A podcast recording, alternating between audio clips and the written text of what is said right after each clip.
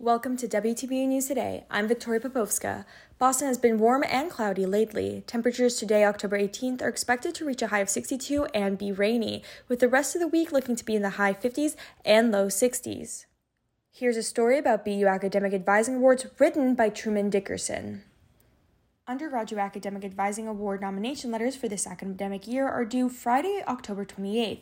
Those eligible must be formally designated as academic advisors. Any student with an advisor they believe should be recognized should write a one-page letter about why their advisor deserves the award and email it to apungerg@bu.edu. Students can nominate one academic advisor per category per year. Winners will receive an award of $1,500 and will be publicly recognized on March 3rd at the annual Academic Advising Symposium.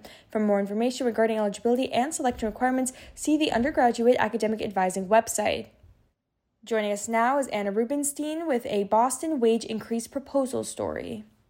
A wage increase proposal has been sent back to the City Council after Mayor Wu's recent veto. Wu, who's voted to receive a $43,000 salary increase earlier this year, has rejected the 20% raise for elected officials on the grounds that they are disproportionate to the lack of increases for frontline workers. The council can override this call with a two-thirds vote, but any pay changes will not be employed until the next election cycle.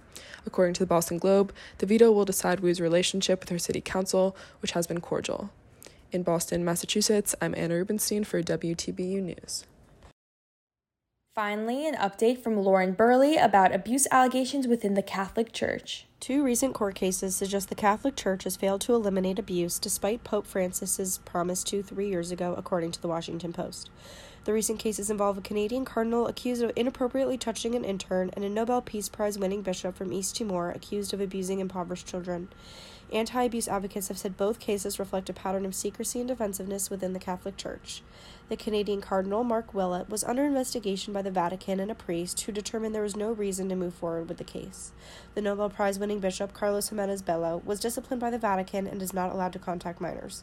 Although the Vatican is trying to regain public trust and some progress has been made, many still criticize the Catholic Church for how abuse allegations are handled. In Boston, Massachusetts, I'm Lauren Burley for WTBU News.